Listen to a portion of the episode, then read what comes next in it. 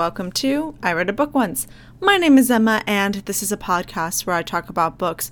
Today is my Christmas special, where I'll be talking about Kiss Her Once For Me by Alison Cochrun, and I have a different setup than usual today as I'm recording. So if I, I say act weird as if you could see me, but um, if the audio levels are a bit different than usual, that's why, because I don't have my mic in the same place as normal. Anyways, so Kiss Her Once For Me is a sapphic romance set at Christmas. It's fake dating. However, the main character gets fake engaged to the brother of the woman she's in love with. Ooh, crazy stuff. It was so good. I really liked it. And this was my December Book of the Month pick, which I picked out so I could get my free Book of the Year. And I also did an add-on, so keep your eyes peeled and your ears ready. I don't know what sort of phrase to say for that, but get ready for probably in a few months to hear an episode about the second book in the um, A River Enchanted series. What is it? The Elements of Cadence duology. So I got the second book, A Fire Endless or something like that. And I'm really excited for it, but I'm going to reread the first book first, and I won't get to it until January. You're listening to this episode. I mean, this episode comes out in December, the week of Christmas. And so I guess I should say that there is a backlog of episodes that are also going to be coming out after this that were recorded before. Why did this happen? I was concussed, and then I was on vacation for Thanksgiving. So, you know, things got backed up, but I'm happy to be here with you. This is the first time in a long time that I've recorded something and then immediately posted it, but I'm super happy and excited to be talking about this Christmas romance because it's one of the first Christmas romances I've liked in a long time, which is something I'll be talking about in the discussion section. So before we get into it, if you, I have to issue a few warnings. First is my spoiler warning. If you don't want Kiss Her Once For Me by Alison Cochrun to be spoiled, stop here, go read the book. If you're looking for a good holiday romance, if you're looking for a good sapphic romance, then this is the book for you. It was super good. And then come back and listen to this episode after you've read it. And with that, let's get into the plot summary. So I've already told you the premise of the book. So the main character, her name is Ellie, and last Christmas one year ago, she had the most perfect day where she fell in love with this woman named Jack, and they spent the night together, and then her heart was broken the next morning when she woke up, but we don't know why at the beginning. And Ellie used to be an animator, so she moved to Portland and got this job like animating um, characters, and she's an artist, all these different things, but she lost her job about three months after Christmas. And so she's now working at this coffee shop. She hates it. She's almost broke, and she's trying to get this promotion there because her rent is going up. So at the beginning of the book, she is there like asking her boss if she's going to get this promotion, but she's like five minutes late to work. So he's like, no, I will not be promoting you. And their landlord happens to be there. His name is Andrew Kim Prescott. And he ends up um, asking her out for a drink and then proposing a fake marriage, which we later find out is because his grandfather has recently died, and in his will, him and he's supposed to inherit two million dollars, I believe, and the only way he can do that if he, is if he is married. And he promises Ellie ten percent, so two hundred thousand dollars if she were to marry him. She uh, quits her job when she agrees to this, and she's like not going to be able to live in her apartment, like all this different stuff. And so she, it is Christmas time because it's now a year later from that first perfect Christmas with Jack, and she is going with Andrew to his family's cabin to celebrate Christmas there for like a week and a half or something like that. But when she gets there, she finds out that Andrew's sister Jacqueline is Jack, the woman that she fell in love with the year before. So the other thing I need to talk about is that, so like I've said, Ellie is an artist, an animator, and there's this thing, it's called Drawn two in the book, but it's basically just webtoons, so it's like graphic novels online, and she immortalized basically that one perfect day in a series she called The Snow Day because it happened on a snow day. She talks about snow magic. I too think snow is quite magical. I'm really, I have my fingers crossed for White Christmas this year. So we see scenes from her day with Jack throughout the book. So it's really awkward, and at first Jack pretends not to know who she is, but then later like is like, well, you're engaged to my brother. We can never tell him what happened. And also there is Jack's best friend named Dylan, and Dylan is non-binary. And we find out that Andrew and Dylan dated, question mark. They had like a fling, and they hooked up last Christmas as well. And then they have their mom, Catherine, and two grandmas, who one of them is the first wife and one is the second wife to um, their grandfather who passed away in the beginning of the book. But he's never on page, but he's like a real piece of work. And then the dad is supposed to come. I don't know what his name was, Alan, but he keeps putting it off. So then we have like, you know, a bunch of fun Christmas events, you know, just doing their thing. Like, okay, they had a snowball fight. They make Christmas cookies. They go skiing. Like, they do these different things. And we, Ellie basically is having like a, a crisis, because she's like, I'm not over Jack. She like calls her best friend Meredith and like is talking about that. And then she finds out. So the reason we find out the reason why she left Jack last Christmas is because the next day she woke up and Jack's wife, Claire, was there. And Claire was like, oh, I told Jack to go have a one night stand, but I didn't believe she would do it. So Ellie was mortified and left. And then Jack, like, the two of them kind of have a conversation, and Jack's like, why did you leave? Like, I thought that we had something special. And Ellie's like, well, I met your wife. And then we find out that they're no longer married. And what ended up basically happening is that after Jack married Claire, uh, maybe like a year or two later, Claire is like, I'm actually polyamorous. And so, like, Claire was basically like had some girl other girlfriends, and Jack realized that she actually liked monogamy and did not want to be in a polyamorous relationship. And so that's kind of why they end up getting divorced, but also like why she had this night with Ellie. And then um they end up kissing at a bar, and like Jack's like, you don't love my brother, why are you marrying him, all this different stuff. They end up stranded in a cabin, and we find out also at the bar that the reason why Andrew's doing this is because Jack was written out of the will. And Jack basically, so the family's very rich, but Jack is always like, I've been the screw up. Like, she dropped out of college, and then her family wouldn't support her anymore, but like monetarily, but like they still speak to her, whatever. And she became a baker and is now opening a bakery called The Butch Oven, which is like a sort of pun on Dutch oven, but it's an imperfect rhyme, which they talk about. Anyways, so, and she like made it sound like, oh, she had the money from the trust to fall back on. So Andrew's like, she was written out of the will, so one million of those dollars are actually hers, which is why I have to do this, blah, blah, blah. Ellie doesn't tell her, but then like basically like they have this night, and she's like, I'm not going to marry Andrew. And then the next morning it's kind of freaking out. And then she gets an email that somebody has reached out and wants to publish her webtoons into like a graphic novel for adults. So they make it back, and she like tells her the name of the um, graphic novel, or like her webtoon or whatever. And her, she goes to Andrew and she's like, we can't do this. Like, I'm in love with your sister. And he's like, well, I slept with Dylan while you were gone. So that's kind of, so they're, they're going back and they're going to tell the family, except Jack looked up the webtoon while they were having this discussion. And she, while she was there, Ellie was writing one called The Arrangement, which was basically about like a fictionalized, but pretty true to the source story of what was going on in this book. And so obviously the whole family is very upset and mad at her. So she leaves and spends Christmas. Her best friend Meredith flies in. And so she leaves with no money, no relationship, and no apartment, because she's going to get evicted. So one of her friends from the coffee shop ends up like letting her move in. And Meredith gives her some like some hard life truths about how Ellie's afraid of failure, blah, blah, blah. So she, Ellie kind of starts over her life. She starts working part-time at the art store. She is trying to put this, she emails back the agent or the editor, and she is writing this graphic novel for them and also working on herself. There's also a storyline that she's got very toxic parents who didn't want her, and like her mom just calls her and asks for money, so she cuts her mom off at the end. This is also related to failure and people not wanting her, blah, blah, blah. And then at the end, about a month later, Andrew shows up and kind of apologizes for kind of letting her take the blame when everything went down.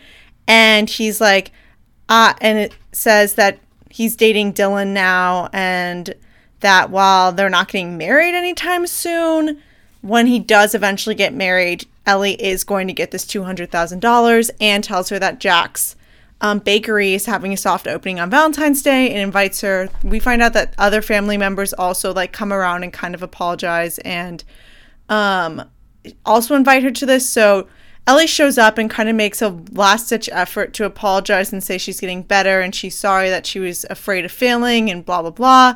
And Jack is like, okay, thanks, but no thanks. So Ellie leaves and she's crying, but it's snowing again. And the whole time we have the magic of snow kind of throughout this. And Jack ends up following her and they end up on the bridge where they shared their first kiss during the like past timeline, which I told you none of it, but that's okay. And she's like, no, I do want to take the chance with you, basically. And then they kiss and then it's over. So that's the plot of the novel. And I would like to say I enjoyed it a lot. Let's talk about my misses with Christmas romances in the past few years. So this is the third year that I, wow, I can't believe I've had Book of the Month this long, but this is my third year that I've gotten a Christmas romance from Book of the Month. And this is the first time it's actually hit. You can listen to my In a Holidays episode where I absolutely, I don't want to say tore that book apart, but like, I think if I listened back to it, it'd be pretty clear that I didn't enjoy that book. I didn't hate it. It was fine. But the timeline or the time loop element of that book just, it, it didn't work for me. And then last year I read, um, I don't, I don't actually, The Holiday Swap or something like that, where it was these two identical twins who swap lives and then they both fall in love with people pretending, as they're pretending to be their sister. Um, that one was fine also. So I like didn't have that high of expectations or hopes for this book and it blew me away. This is the best Christmas romance I've read in a long time. I mean, the other Christmas romance I really like is called Puppy Christmas by Lucy Gilmore, which is such a dumb name, but it's the second book in the series about these three sisters who own a service dog training company and it's about the oldest sister and it's set at Christmas. So it's like a It's not really about Christmas, but it's set around Christmas. Um, so I don't really know if it's a Christmas novel, but now I like to read it around Christmas. It's one of my all-time faves. I love that book so much. And I've read some other like generic free iBooks, Christmas stories, and um, some stuff on Wattpad and whatever. But I haven't really been blown away by anything until I read this. I had, I don't know if I just had low expectations, but honestly, from I've only read like ten pages of this and I already knew I was going to like it. And I think part of that is the writing style was really good. Like, I was able to fly through it. The characters were very endearing. Like, Ellie, you're only getting Ellie's perspective through the whole thing. And I really liked Ellie. I liked the way that her voice was coming through in this book. And I think if you know that you really like the character, especially in a romance novel right at the beginning, it's almost always pretty clear that, yeah, you are going to like the book. So that definitely helped. And I mean, the author's love for Taylor Swift did not hurt. So Alison Cochrun also wrote The Charm Offensive, which is about, that's a male-male romance. And that is about basically kind of like a bachelor situation where the main character is the bachelor, but then he's really socially awkward. So one of the producers takes him on practice dates and then the two of them fall in love. I haven't read it, but I have like heard a lot about it. I would be maybe willing to give it a I would be willing to give it a chance just because of how much I like this book, and I will, whatever Alison's next book is, I definitely want to pick it up because I thought that their writing style was fabulous. I really liked it. My favorite part about Alison, though, is that she is a huge Taylor Swift fan, and I am also a huge Taylor Swift fan, which is something I don't know if any of you would know about me if you don't know me in real life, because I'm trying to think if any other book I've read for this, I'd say for this podcast, as though I read books specifically for the podcast, which is almost never the case. Um, but I don't think I've really talked about Taylor Swift on the podcast, all of that is to say. But in Alison's bio at the end, one of the last lines is, she controversially believes Evermore is the greatest Christmas album of all time. And which is so funny. So Evermore, if you're not familiar, is the second of Taylor's surprise releases. It came out after Folklore. It was most definitely overshadowed by the fact that Folklore became Album of the Year. And then only a few months later, Taylor released um, Fearless Taylor's Version. So Evermore didn't really get its chance to shine. There are definitely some gems. I prefer Folklore to Evermore. However, one of my best friends is a huge Evermore stan, One, that's one of her faves. And Evermore has a song called Tis the Damn Season, which is basically about when you go home for the holidays and you hook up with the same person you hook up with every single year when you're home for the holidays. And then there's other songs that are kind of set at winter, like Champagne Problems has uh, a reference to decking the halls. And so, like, it's kind of like a fun Taylor Swift universe argument about, like, whether or not Evermore is a Christmas album. I don't really think it's a Christmas album, but I love that the author mentioned that in this book. The other thing is that Taylor Swift is mentioned a ton in this book. Actually, pop culture is huge. So, like, one of Jack's personality traits is that she loves pop music, specifically t- pop music from the twenty tens.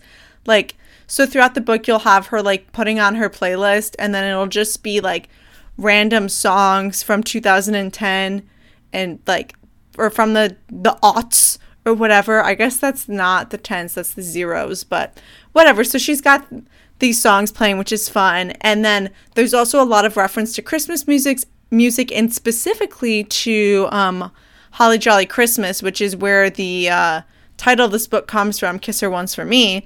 And that song is kind of playing. And Last Christmas also gets a lot of references because there's, like, the reference to the last Christmas that Ellie had was with Jack, and it was her magical Christmas and all this different stuff. So, like, sometimes when you read a book, all the pop culture stuff can either A, date a book, or B, just be annoying. But I didn't find that in this case, I think, for two reasons. One, I love Taylor Swift, so any reference to Taylor Swift is fabulous, and I'm going to talk about them a little bit in a second. And then two, Christmas music is pretty timeless, so when you reference Christmas songs, it doesn't feel, like, very much tied to a year. And then all of Jack's music that she's talking about is from the two thousands and twenty tens. So it's already talked about as being dated in this book. So it, again, it doesn't feel like when you read, if I read this five years from now, I'm not going to be like, wow, that's pretty dated now or whatever, because it's already references to the past. So I think that might be the key to having pop culture references in books. But to talk a little bit more about Taylor Swift, basically, there was just a few different references. Like, the main character will be like, it took seventeen consecutive listens to Tis the Damn Season for us to get X plays, which I think is funny. And then in the um, flashbacks, when she's, like, talking about, like, her time with Jack, they had, like, an... They didn't have an argument, but they talked about what the best Taylor Swift album was, and Ellie says Evermore kind of as a stand-in for the author. And then Jack says that Lover is her favorite Christmas album, or favorite al- Taylor Swift album, not Christmas album, or just album in general, her favorite Taylor Swift album, which is just so funny because nobody's favorite Taylor Swift album is Lover. And if you are, I'm sorry, but you're wrong. There's so many options and you pick Lover. And this isn't even just, like, I like Lover. There's a few songs on Lover that are, like, some of my all-time favorite Taylor Swift songs, but nobody's favorite album is Lover, and Jack is a Lover apologist, and it makes me laugh. It also made me think of my friend. But, um, so that's enough about Taylor Swift. And speaking of these, like, flashbacks, I want to talk a little bit about the graphic novel webtoon art aspect. So first of all, I really much enjoyed that Ellie was an artist, and, like, you could really, like, there's a lot of references throughout the whole thing of her drawing panels for her, like, web, her Drawn twos, her webtoons, whatever. And, like, just about her being an artist and, like, how she became one and why. And, like, there's a lot of, like, basically her parents sucked and she realized she was good at art and she got compliments and nobody ever complimented her because her parents are awful. So she became an artist and, like, realized this was something she was good at. And then she started her, like, prestigious job post grad school and was just failing, wasn't doing well, and she ends up getting fired, and she doesn't try and get a new job, she just kind of quits because she's afraid of failure, which is kind of a theme throughout the book, um, which I might touch on more later depending on how much time I have.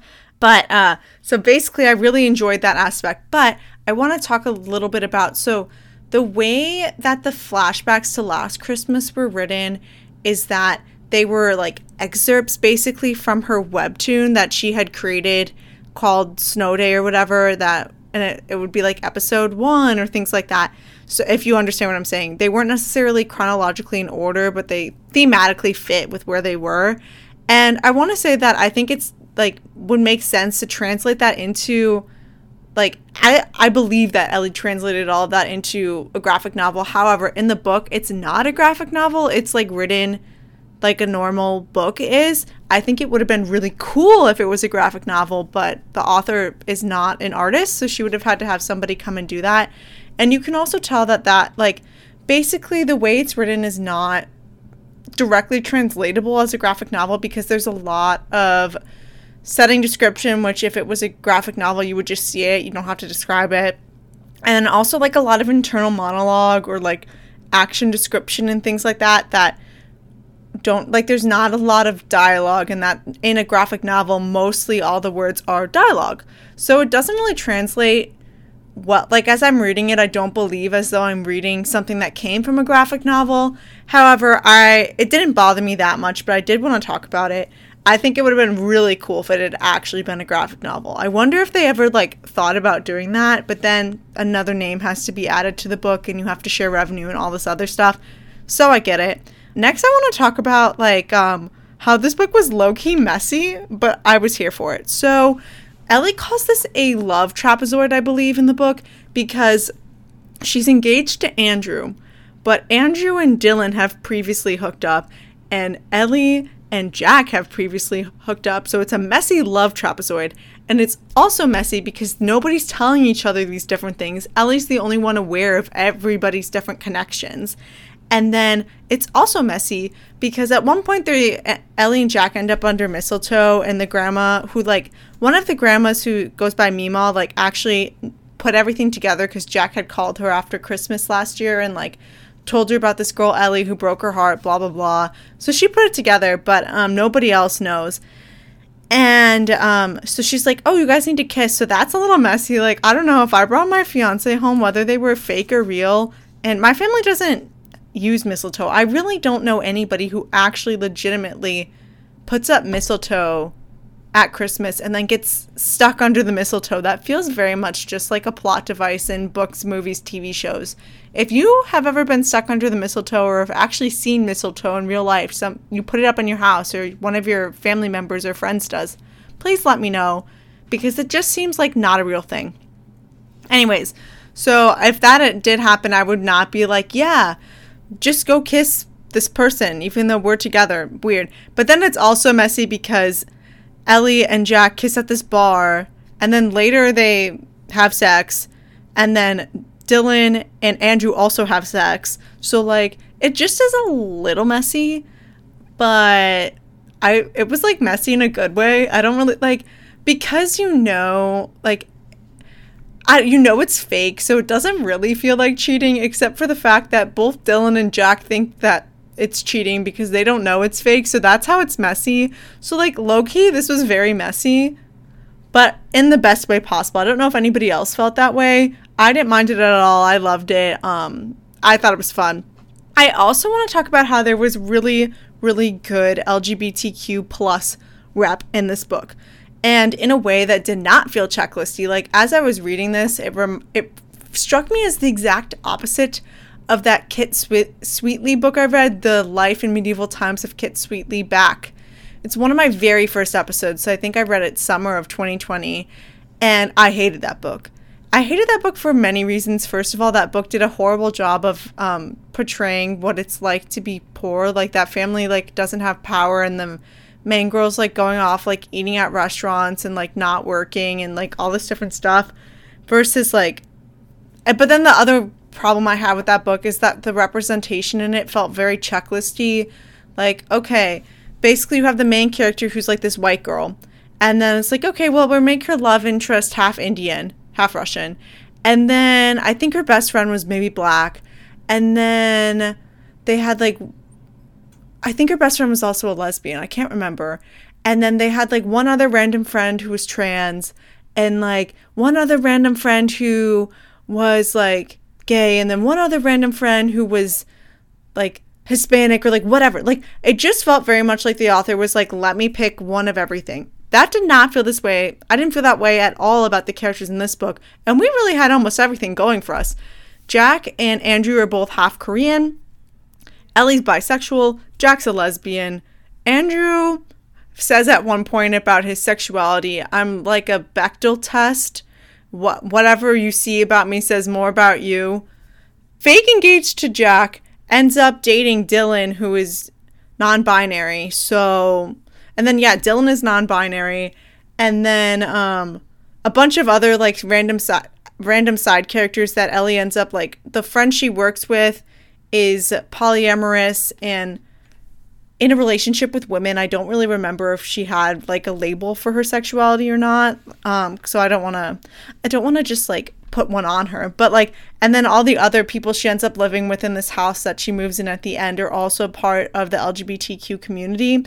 And it felt very much like a celebration of the community in that everybody was allowed to be who they were, and it's messy a little bit. And it wasn't like, um, it wasn't a big deal. It just was.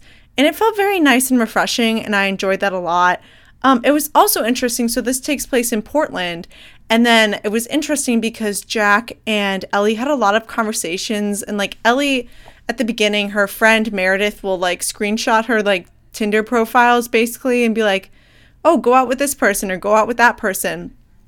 And Ellie basically, Ellie's also, also, also demisexual, which means that she bas- has to have some sort of, like, emo- emotional connection in- to somebody before she feels sexual attraction for them, which is why her magical day with Jack was very magical, because it felt like she knew her instantly and they were able to have that romantic connection earlier on than she had ever been able to do with anybody else. And it was just, like, very enjoyable having all of this good representation in the book. But, like, oh, that's what I was going to say. So the other thing is that it was interesting because, like, um, basically Jack, her previous wife, Claire's, ends up being polyamorous. Ellie's friend Aries polyamorous, and Ellie's talking about how it's hard to date women in Portland because they're all polyamorous. And it was interesting to kind of, like, see that conversation, and, like, also Jack talking about how they're going to be, um, she didn't say good lesbians because Ellie's not a lesbian, but, like, whatever, that they were going to be, I don't remember, that they were going to actually talk about their feelings. I can't remember what it was, and trying to find it would take me too long. Um, But, like, I just found it really enjoyable that they were able to have these conversations. Also, what was enjoyable is, like, there was nothing, like, there was a little bit at the end from the Jack and Andrew's dad of him probably being kind of homophobic of some sort. But the rest of the family was just like, we love you, like, this, that, and the other. And so, like, that was really enjoyable, too, that it was, like, it, I, you know what this reminds me of, but in a different way? Like, how when I read Get a Life, Chloe Brown series, the Brown Sister series by Talia Hibbert, I saw it described as kind of like Black Joy, because it, all the main characters were, well, all the f- women in those books were Black, and it there was no racism. It was just like they were Black and they were having love, and that was fabulous. And here we have two queer women, and they're just we're just having some love, and the issues come from miscommunication and fear of failure versus uh, homophobia. So that's really enjoyable. And if that's something that turns you off of, like, if you're tired of your queer main characters just getting a lot of having to face homophobia, biphobia, whatever, this is a good option for you, because that was not really present. And let's see, we are running up near the end. So there's just a few other things I need to talk about, and that is going to be the ending.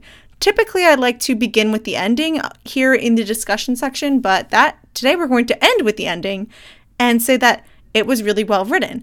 Throughout the whole time, like, you kind of know things have to fall apart because they're fake dating, or they're being fake engaged, and she's, like, falling in love and is in love with the sister, which that's the other thing I really enjoyed about this. It was very unique concept of you're fake engaged to one person and you fall in love with his sister. It just was really nice. A nice twist also on fake dating, because typically in fake dating you fall in love with each other, which, don't get me wrong, I eat that up. I love it. But it was really fun that it was, no, you fell in love with the sister. So, like, the twist was really enjoyable. And then, but the ending angst and the third act conflict were really good.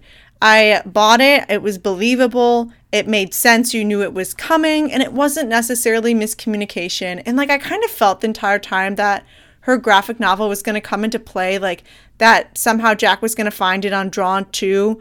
And um, that's kind of, but I didn't, like, think she was going to find it, and the whole family would find about the fake engagement. I thought it was going to be about something else. I don't know. Um, and then I also felt like Ellie actually had to do work on herself and grow as a character in order for her and Jack to get together at the end of the book. Like, she had to realize that she was paralyzed by a fear of failure, and just like, instead of trying, she just stopped and wasn't like moving forward. And it was also interesting because her and her friend Meredith at the end, Meredith has been like studying for the bar, and she ends up confessing that she actually failed the bar the first time, but didn't feel like she could actually tell Ellie that she took it or failed because of Ellie's toxic ideas about failure. I think that's also an interesting, it's not necessarily a commentary, and I don't have time really to get into it, but I think that's also very interesting and important kind of conversation about friendship, and how sometimes like giving and taking in friendship, and also like not letting your own messed up opinions about something reflect on others. I don't know. We don't have time to unpack all of that. But I did like that Ellie did have to face her fears and move forward. And there was also like a nice little bit here in the um, acknowledgement section that I'm going to read that um, the author wrote.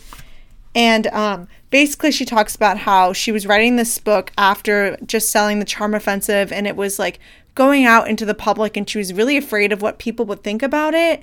And so she was also paralyzed by a fear of failure also. And the last few lines of her acknowledgement say, "If, like Ellie, you find yourself frozen by fear, afraid to share your story and yourself, please know I've been there too. And there is joy and connection on the other side." And I just thought that was really nice and touching.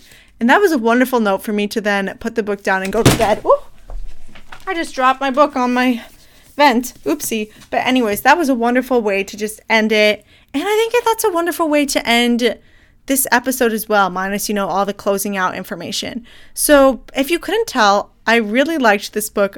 I honestly, did I say anything negative about it? I don't think I did. And I don't really have any big negative things about it. It was nice. It was great. Was it my favorite romance I read this year? No. Did I get a little teary-eyed but no tears during the angst at the end? Yes, especially when Ellie confesses her feelings and Jack is like, uh, no. Uh, I couldn't believe that happened. I was honestly quite shocked. So anyways, I would absolutely recommend this if you... Uh, are just wanting to squeeze one last book in before Christmas or right after Christmas, this is the one. And if you're like, if it's in July, if, if you're listening to this in July and you're really w- wanting Christmas in July, this is a great one also, or just wait around for next year, but I absolutely recommend it. Next week will not be my twenty twenty-two wrap up. That will hopefully be in two or three weeks.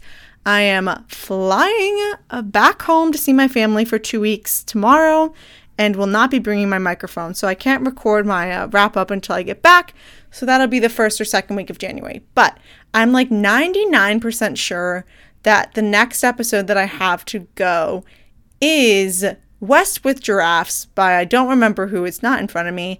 And that is the first book I read when I was concussed. And I actually recorded that episode when I was concussed as well.